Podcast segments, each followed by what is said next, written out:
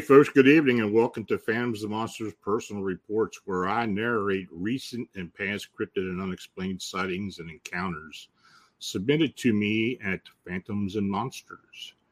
I will also detail current and past investigations, so uh, thanks for joining me tonight. The um, the Phantoms and Monsters radio channel is made possible you clicking the subscribe button and by you sharing our programming. Uh, super chat and super thanks donations help us continue offering you our unique content. So, uh, and also the buy me coffee link in the banner are also shown below. Uh, so, uh, your consideration is very much needed and appreciated. Now, if you have any questions uh, after I read each report, you can text me in the chat uh, in the chat with using um, using high case numbers. I mean letters, please.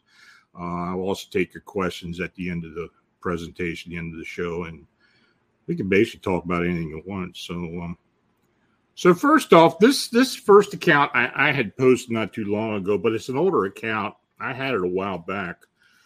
Uh, it's um, it's a letter that Dave Schrader, when he was at Darkness Radio, received from an anonymous man claiming to be a former U.S. Special Forces operative regarding a mission he was part of back in the 1990s. Now, uh, this was originally posted several years ago, but you know, I'd like you know I'd like for others to hear it and read it and comment because I have gotten some feedback over the years, but uh, I'd like to hear more uh, because more and more we're getting um, uh, military involved sightings and encounters doing to do with cryptids. So um, if you do have comments, you know, send them to me or questions. Uh, let me know at the end of the uh, of the segment or after the um, after the show.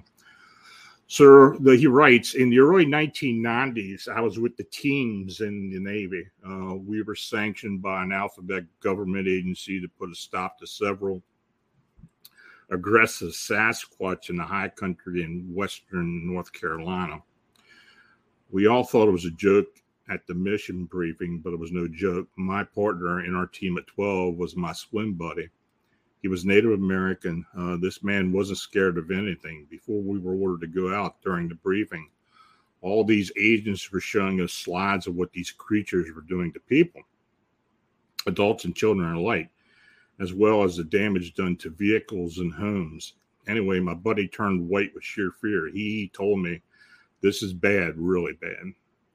So when we arrived in the little mountain village town, the sheriff met us. He told us that we'd never been so happy to see the cavalry since he'd been in Korea. He showed us the actual places where, as he put it, this is where those effers, those big hairy demons destroyed this or killed him or her or them and there. Uh, my buddy was taking everything in like I never saw him before. After talking with the sheriff, our lieutenant told us to fire up because we were going hunting.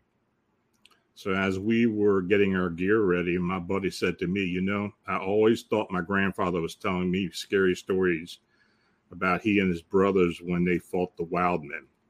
And that's interesting. He mentioned the wild men because I have family up in those hills in western North Carolina, and since I was a kid, that's what they referred to the Bigfoot as the wild men. So um, we started in around 1400 hours. By 1600 hours we found lots and lots of tracks. We started tracking them. We made out at least seven different individuals. We made first contact at around 1930 hours and it was almost dark. The point man stopped dead in his tracks and spoke into his headset. I see one. It's effing huge the lieutenant said. If you have the shot take it. He shot this massive hairy beast beast with a, a 7.62 millimeter round, and it acted like a mosquito bit him. This creature turned around and let out a god awful roar. Our point man quickly switched to full auto. This time the creature dropped like a rock after 10 7.62 millimeter rounds cut into his chest. Now, at the first contact, the agents radioed in and said that they wanted one alive. Our lieutenant told them to go screw themselves. Uh, it took three days and nights with almost no sleep, but we dropped seven hairy beasts. Um, we found the missing people, or rather, what was left of them. We had one casualty when a team member was snatched straight up into a tree. There was nothing anyone could have done for him. To this day, thinking of those three days sends chills down my spine. Uh, you won't find these three days in any military record or mission log. Going in, hold on a minute. Going into our mission debriefing, uh, where normally we ask a thousand one questions about every shot fired, every angle we fired from, or every angle we fired on, etc. We were simply told that the past three days we were doing rigorous mountain training, and during that training period, we lost a man. And with that, the debriefing team stood up and walked out. We norm now normally we have individual debriefing for the whole team, but this was one and only time it was just the team. So to answer your next question, after three days, government agents came and removed all the corpses and flew them out. Now, um, you know, I've tried to look into this account seriously. I checked into um, some people involved with Navy intelligence down in um, uh, down at Norfolk years ago when I first got this. I didn't get much at all, I'll be honest with you, which I really didn't think I was going to get. But, uh, you know, just like Richard, I mean, Vincent said, the government knows. Why don't they want the public to know? Well, that's just it. I I don't think um, I don't think they want the public to know for a lot of reasons, but uh, you know, uh, you know that that that being in the Great Smoky Mountain National Park, uh, if it's in that area, they're not going to they're not say anything about it. They want people going in there. They want you know they want the tourist trade. They want the money involved with it, and they don't want to scare people. Though like we had Steve Stockton on last week, and you heard him talk about how people go missing in these national parks all the time. So, um, you know, it's you know that's just the way it is. And uh, as far as with Bigfoot in general, and other cryptids as well, uh, they're not going to release much of anything. And I think it's the biggest reason why. You know, people using the parks and using the outdoors is big money. I mean, there's a lot of people that make a lot of big money because of outdoors and camping and hiking and such. So I think that's a big reason why behind it. So, so uh, the next in- encounter was a uh, where a group of family members encountered an oval-shaped craft that was hovering in a clearing near, near Monahans, Texas. Now that's West Texas. Um, they soon observed two mantis like humanoids walking the area. Now, this area around Monahans and that whole general area in western in western Texas has a lot of strange phenomena happen. Uh, we've had Bigfoot encounters there, dogman like encounters, a lot of UFO stuff. So this doesn't really surprise me. So they write. Uh, in the fall of 2009, we were having a family friends get together to celebrate a birthday. Now, during the celebration, two of my nephews and a niece came tearing into the house, screaming at the top of their lungs, saying that a plane crashed in one of the adjacent pastures. My brother, myself, and other three others uh, walked outside to see what was causing all the ruckus. Now, uh, we didn't see anything out of the ordinary except a strange burning odor that smelled like burning mesquite. Um, we didn't think anything of it since it was kind of nippy out. So, in some one could have been burning some wood in their fireplace. So we told them to show us where they saw the plane go down, and we walked over to the place they showed us. So the first thing we noticed was that all the dogs in the area were going bonkers. They were barking up a storm like they were all seeing the same thing. Now, the area where we live is a pretty much a rural community, unless you live in the city of Monahans, Texas. Uh, many of the houses are set on large plots of land, usually four to five acres per house. Although you can see the houses of many of our neighbors and we do have traffic on the road, you do get a feeling of being all by yourself out there. So some of the land by our houses is overrun by wild mesquite trees. Only a small portion of land surrounding the houses is cultivated and cleared out. Beyond the stand of trees runs a small barbed wire fence that separates us from our neighbors, who I could see were home from the lights in the house. We walked around the edge of the trees, not wanting to really go into the stand at night. Even though it's technically winter, there could be rattlesnakes seeking shelter amongst the trees, not to mention that a mesquite tree have some wicked thorns that protrude from them. They are razor sharp and, quite capable of punching through a pair of jeans or boots, and they hurt to remove. Uh, as we looked around, we started noticing a sort of electrical charge to the very air around us, and almost like the kind you feel when you approach a large electrical substation or charge an active radio antenna. Now, as we made our way around, one of my brothers noticed some light peeking through the trees, and I told him it was probably one of the neighbors leaving or coming home. He promptly told me that he could be headlights because the light seemed too diffused and not as concentrated as a car's headlight. We moved around, and as we cleared the stand of trees, we were shocked to see an oval shaped object hovering, maybe four or five feet off the ground. We stood there in total shock and awe. I only imagine that our jaws were probably on the ground. And as we stood there watching this object hover there without any sound, I, I took note that the object was maybe about 30 to 40 feet from the front to back. It was maybe the same dimensions around. The object seemed to be of a highly polished material that reflected the area around it. The reflection of the distant streetlights from the surrounding neighbors' property seemed to reflect off the surface of the object. There was also a small dull glow to the object, barely, noticeable unless you were really looking, almost like an aura of sorts, an iridescent blue of sorts. As we stood there in total shock with my brother next to me, um, we saw two strange looking men appear from around the object they at first didn't notice uh, notice us. They were busy running around and gathering objects from the ground and from the trees. They didn't seem to notice us at first. They looked at to be about the size of my oldest nephew, about four foot tall, but they looked very skinny and, and like they had no meat on their bones. The heads were very large. The arms were long, skinny, and hung down around their knees about this time, my two nephews came walking up behind us, scaring the hell out of us. They saw the object and the strange men, and in a voice that only a kid can project, screamed out loud, What are those things? That's when the creatures turned and noticed us. The sight of these creatures was something that will haunt me till this the day I die. It turned right, you know, turned and looked right at us. Its eyes were large, almost like the eyes of a praying mantis except that they were jet black and wrapped around its head. The two creatures looked at us for about seven seconds, n- not an ounce of movement, before they calmly walked around the craft, one right or you know other, one right after the other. They disappeared behind the craft, and we never saw them again.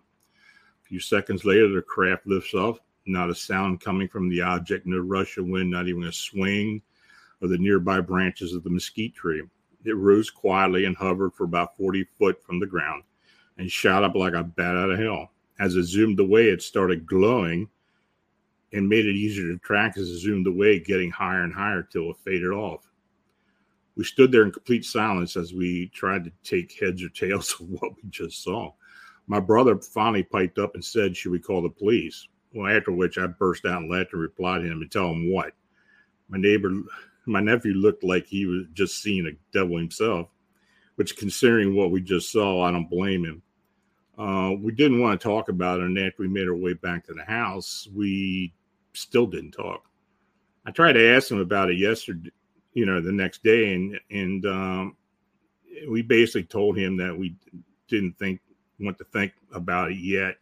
He was still processing what had happened to him And I was more than happy to leave it at that. I never really believed in the subject of UFOs or aliens, but after the events of that night, I'm seriously going to reevaluate that belief. And um, I know that I plan to keep my mind open and start looking up towards the sky a little bit more from now on. That was pretty interesting. Uh, humanoid report, alien report, mantid humanoid report.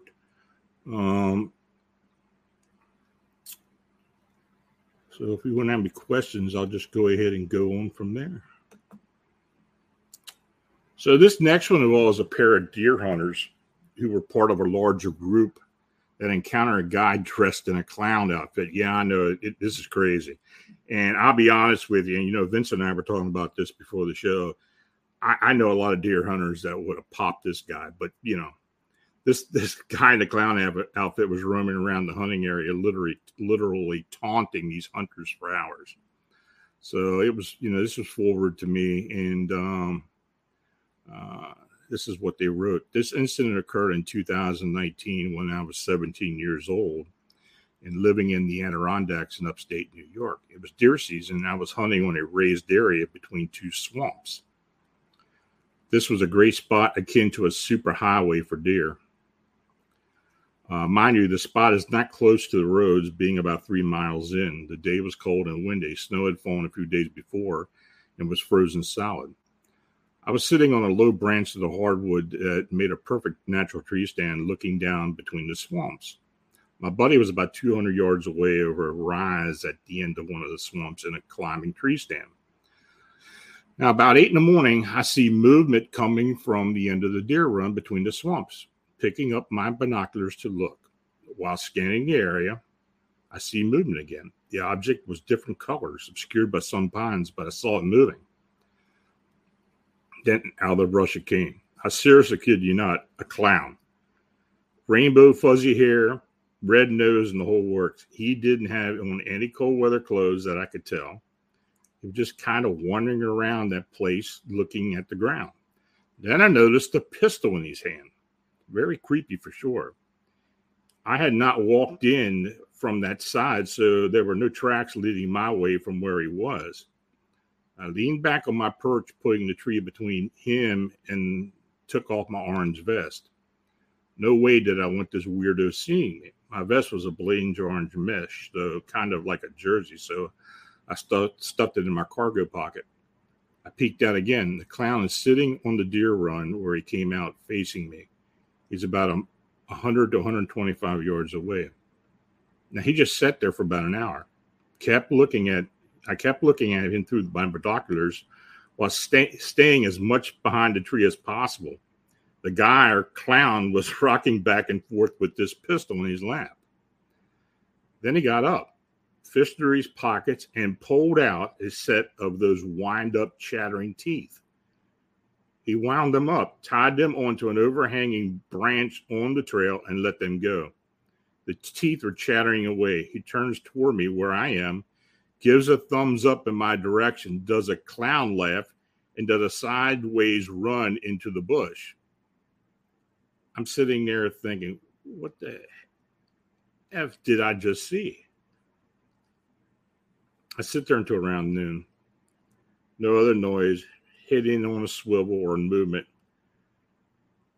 You know, drop down from my perch and put on my put my vest back on. I cut over the hill and cross a frozen swamp and head on my buddy and head to my buddy Stan. I've got to tell him this, even if he thinks I'm making it up. I find the run he sets up on and followed it in. Around a stand of birch, I see him up in the stand and head right for him. As soon as he sees me, he starts waving in arms, his arms and gives me one of those hand slash under the neck signals. I freeze, pull out binoculars, and look at him. He's about 75 yards away. He does this neck slash thing again and points behind him around the tree. Then I hear it that damn clown laugh a lot. He looked freaked out. I sat there near the, the birches for what it felt like forever with my rifle at the ready. The laughing had stopped a while ago. My buddy finally starts climbing down the tree. He comes down the trail to me and says, There's some dude dressed in a freaking clown, like a clown, fooling around near my scrape. Then I told him what happened at my spot. We split and told his older brother. A few of the adults wanted to know, wanted us to show them where this thing was the next morning. The next morning, we headed out towards the spot. When we got there, there were three chattering teeth hanging on the trail. We found tracks in the snow, clown shoe tracks. We followed the tracks. The tracks cut a long way around the one swamp and straight to my buddy's spot. There were chatter teeth hanging there too, along with one of those rubber chickens. At that point, they believed us and went all out to find the guy. They never did. The tracks ended up leading to a parking lot near a pond a few miles over and disappeared. Uh, we were cautious in that area for a long time after that. So, uh, yeah, I don't think I have ever heard anyone with stupid enough to do something like that and taunt a bunch of hunters with guns. But I don't know. That's that's one of the craziest ones I've ever I've ever heard. So, and if you ever get any anything similar to that, let me know about it because I definitely want to post that. That that that's just too good. So. Anyway, the next account. This was actually a part of an investigation that one of the um, that um, Luis Castillo and Phantoms and Monsters Fortean Research conducted. Um, three Brawley, California men encountered what they said was a red eyed man like winged being near their home. There was also another incident involving a similar flying creature near the Red Earth Casino. Uh, so Luis went ahead and drove out that way and uh, towards well, it was not too far from the the Mexican border. So he he lives in um, he lives in L.A. So he drove down there. So um, his Luis's report was I spoke to Esteban about a winged creature he and two others, uh, Rafael and Beto, saw around six years ago. They all reside in Brawley, California, which is located 25 miles from the U.S. and Mexican border. Now he mentioned when he's when he saw it, it was about midnight in late December after Christmas. He said that initially he had looked up and seen that he first what he first thought was a bird flying over a certain area in a zigzag pattern.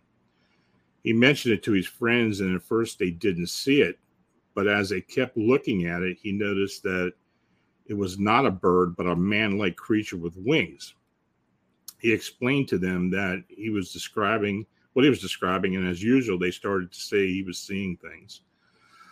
Uh, it was sometime after that point that Esteban noticed that he had now stopped in midair and began to look back at them.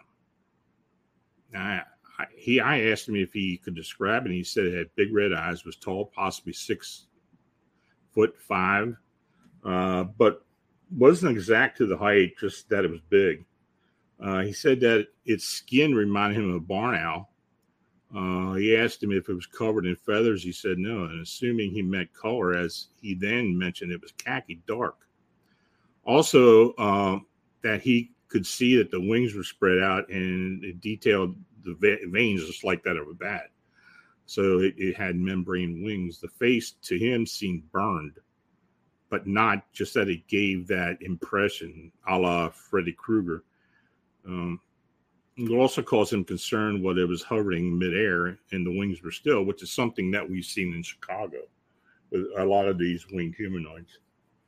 It's at that point he grabs one of his friends and points it out to him to show and what he's looking at. Upon seeing it, his friend yells to shoot it.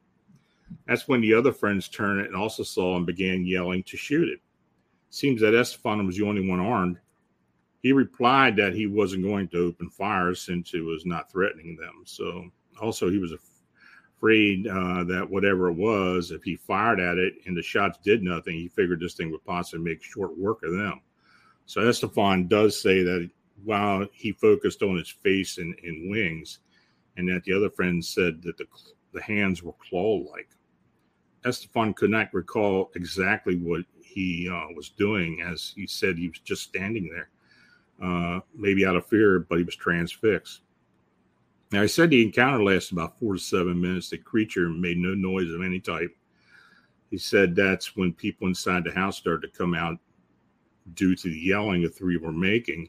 The creature shot up and away into the dark behind some trees. No one else saw it that night or else, or excuse me, or since, with one exception two months later. A woman friend of theirs made mention as they returned back to the Red, Red Earth Casino late at night that she too saw a flying creature with red eyes flying above her car. Now, uh, from what was said, the, this creature would dive down on her car in an aggressive manner. She was the only one in the car, from what I could tell. Now, I'm familiar with Brawley. This is, this is Luis's notes. Um, it is a small town in the middle of nowhere, surrounded by farms and open land. At night, it becomes very dark with dim streetlights. In regards to the casino, I've seen it at times driving to the border. Its location is even much more desolate than Brawley.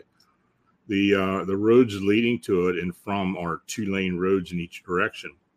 Leaving that location, Brawley, uh, especially at night, is a is a long, lonely, dark, desolate road. And he said, "I'm going to set up a meet and greet within next month after the 10th, as the schedule's packed." And I don't know if he has followed up, but this was a couple months ago. So um, he said that the uh, the the event did traumatize the three. All three won't go out at night anymore. Raphael will no longer go to Estefan's house or see him unless he spots him in the gas station. Beta, uh, from what I can understand, is currently homeless and won't go anywhere. So Esteban continues to look for it, but feels that it watches him. Uh, at the time the incident, they were both between the ages of 50 to 52. So uh, hopefully we'll get a follow up on that. I'm going to have to ask Luis if he did get anything else on it, but that's an interesting account. Uh, you know, these winged humanoids, of course, we get all these sightings in Chicago, and uh, we do get uh, accounts all over North America. Uh, the ones in the desert are particularly interesting, um, and we've had some before, especially in California and, and uh, and thanks to Real Truth for the donation. I appreciate it.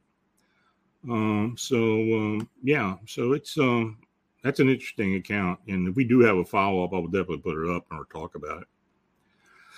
So the next account is a little bit different. Um, a college student describes his harrowing experience with what with what people call a not deer in an area outside Charlottesville, Virginia. Uh, and I asked if this is pops possibly a manifestation of a forest spirit. And you know, we've had forest spirit accounts over the years. So you know, these not deer. I don't really know what these things are. I, you know, I don't think it's uh, a morph type of uh, or a you know some type of deer that has got some type of deformity and such because we see plenty of those anyway. So anyway, this took place in 2008 in Charlottesville, Virginia. Now, if you are familiar with Charlottesville, it's outside the city limits in the county around Old Lynchfield Road before all those student apartments were completed. Uh, at the time, I lived in Fry Springs on Sunset in the townhouse. My roommate was using my vehicle, and I was at my friend's in the country, the county's house. So I uh, decided to walk to the corner store to get some smokes if you follow the trail in the backyard, it's a beautiful walk and, and, a little quicker than driving around the windy roads. It wasn't dark yet, but the sun was going down and was cooling off into a beautiful evening. So I asked my friend Jay if they wanted to wanted anything and uh, headed off the trail. So you know, it brings you out behind the country storm. Now, at first, my walk down the trail was just like any other. There were birds chirping and animal noises and nice breeze. When I got to the split on the trail, for some reason, I began to feel uneasy. My hair was standing on end. I felt like I was being watched and felt that heavy feeling in my stomach. But I walked this trail many times, so you know it wasn't that much further anyway. So that's when I started to hear crunching leaves and twigs snapping twigs near me. I quickly scanned the area and was relieved when I spotted a large buck standing off the trail partly behind the sycamore tree. First thing that struck me was the rack on this deer. The antlers were super thick and burly, more like that of a moose, but it, it's not quite moose antlers. It looked just off. I decided to keep walking and noticed that I started, and when I started, so did the deer. So I walked a little faster, and so did the deer. I stopped, and this deer took off in a full blown sprint. Now, uh, something about the way this thing moved was just so unnatural. It moved like a rocking horse, and its hind legs were in reverse of how they were supposed to be. It was very upset, unsettling and prompted me to bust out on a full blown run to the end of the trail. I'm hauling down the trail, being fueled by some form of primal fear. I come around the bend, and there in the middle of the trail is this not deer. I started trying to backpedal and, and fell flat on my butt. On the ground, I'm just looking at the thing and it hits me. This thing's a predator. It's got its front facing eyes. Deer don't have front facing eyes. But that's not all that's wrong with it. Its face is not right. It's too round and it's got huge jowls, and its mouth is far too round to be a deer. The snout is far too short. So much is wrong. I scrambled to get to my feet, but whatever this thing it was decided to stand on its hind legs. Then I stood up. I don't know if I, if though I was challenged, I don't know if though I was challenged it because it stood up on its hind legs and was huge. It towered over me. It had to be over eight foot. So I turned around and started running as fast as I could, but I could hear the sounds of a bipedal stride close behind me. I never turned around. I was sure if I turned around, it would get me. When I reached the fork in the trail, I could no longer hear it behind me. When I got out of the woods, I started screaming like a maniac. So much so, my friend Jay came out of the back door with his shotgun. I should mention my friend Jay is a backwoods mountain boy from Cripple Creek, and he has native blood in his family. When I finally calmed down enough to explain what happened, Jay told me it wasn't a deer. He said in the woods there are a lot of things regular people just don't know about and what i encountered was one of those things.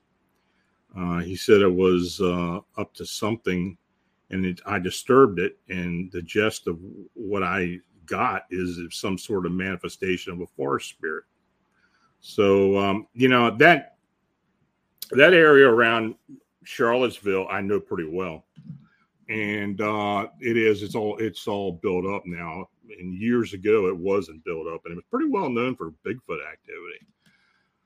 So and i we do get occasional bigfoot sightings on the outskirts of charlottesville. And uh, so i don't know. I don't know what this cryptid was uh, was it a spirit of some type forest spirit who knows i mean if native american thought it was of course, they, they think a lot of these animals even think Bigfoot's a spirit. So, uh, uh, you know, that'd be interesting to think what you all think about that.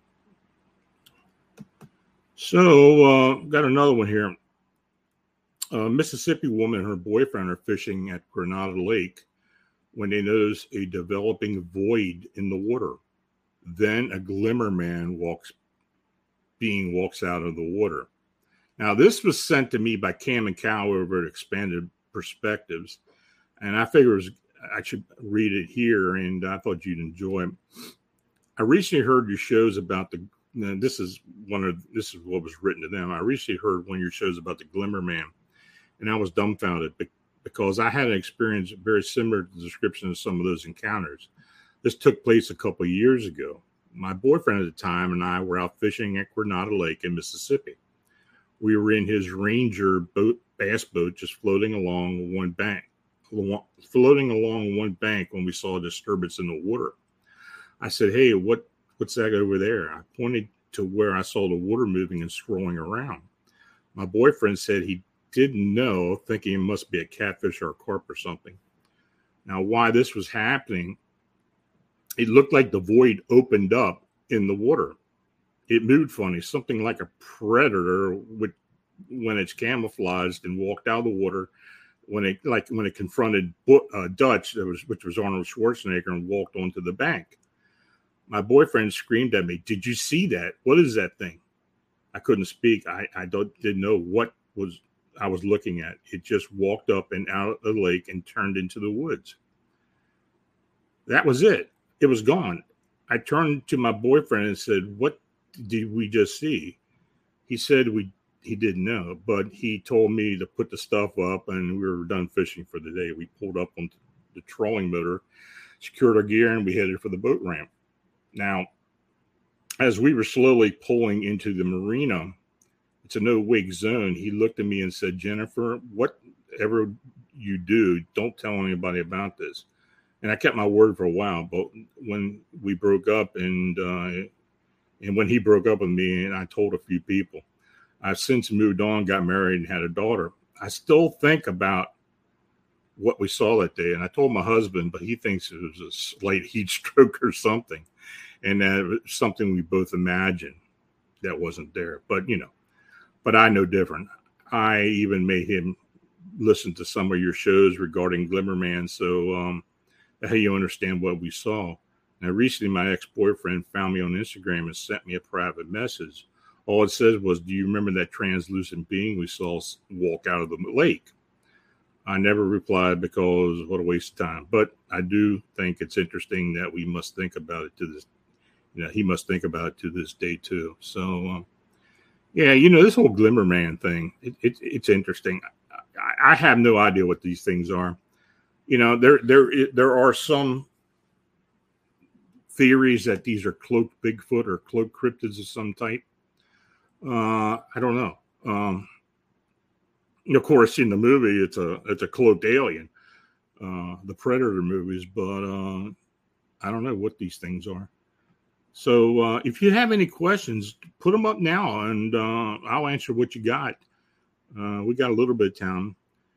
Uh, should we be? This is from uh, from Denise Sarek. Should we be concerned about these winged humanoids? No, I don't think so.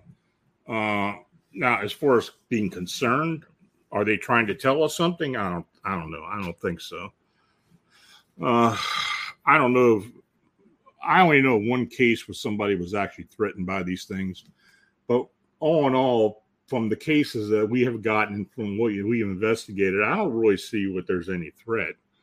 Uh, like I said before, I think these are some type of um, uh, interdimensional being, ultra terrestrial is what they we have come to know them as.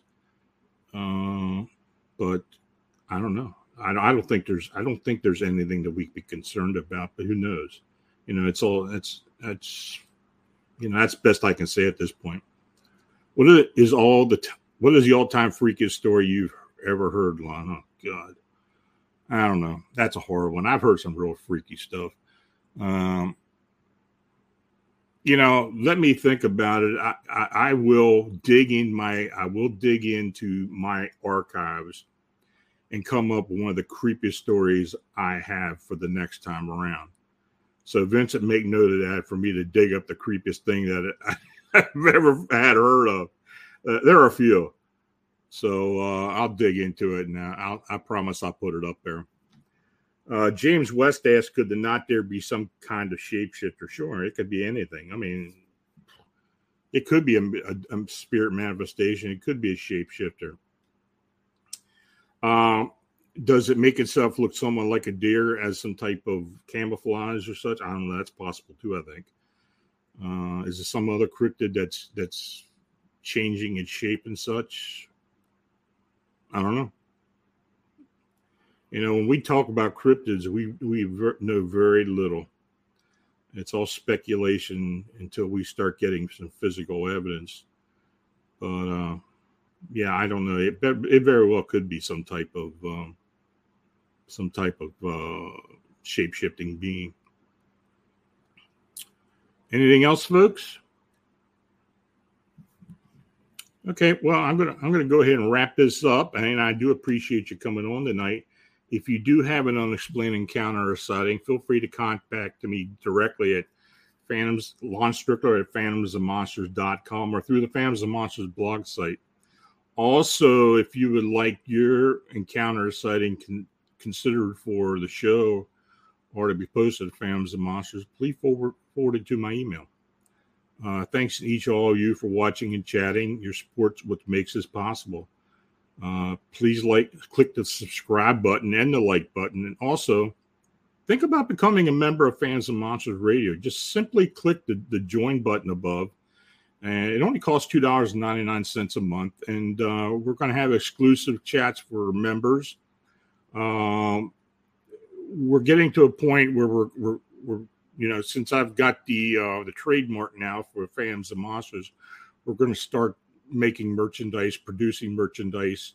Um, and I, I, think before we're allowed to put it on YouTube, I'm going to be selling it uh, as a separate entity. So I, I, will give discount when we do that. I promise that members will have discounts on that material. And we're thinking up a lot of perk, other perks as well. So if you've got suggestions, hey, let us know about it. Um, we're more than willing to hear what you have to say.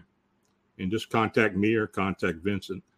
Uh, so this Friday night, we have we'll be conducting a UFO UAP roundtable with our guest Graham Rendell, Zach Shanahan, and Mark Fiorentino.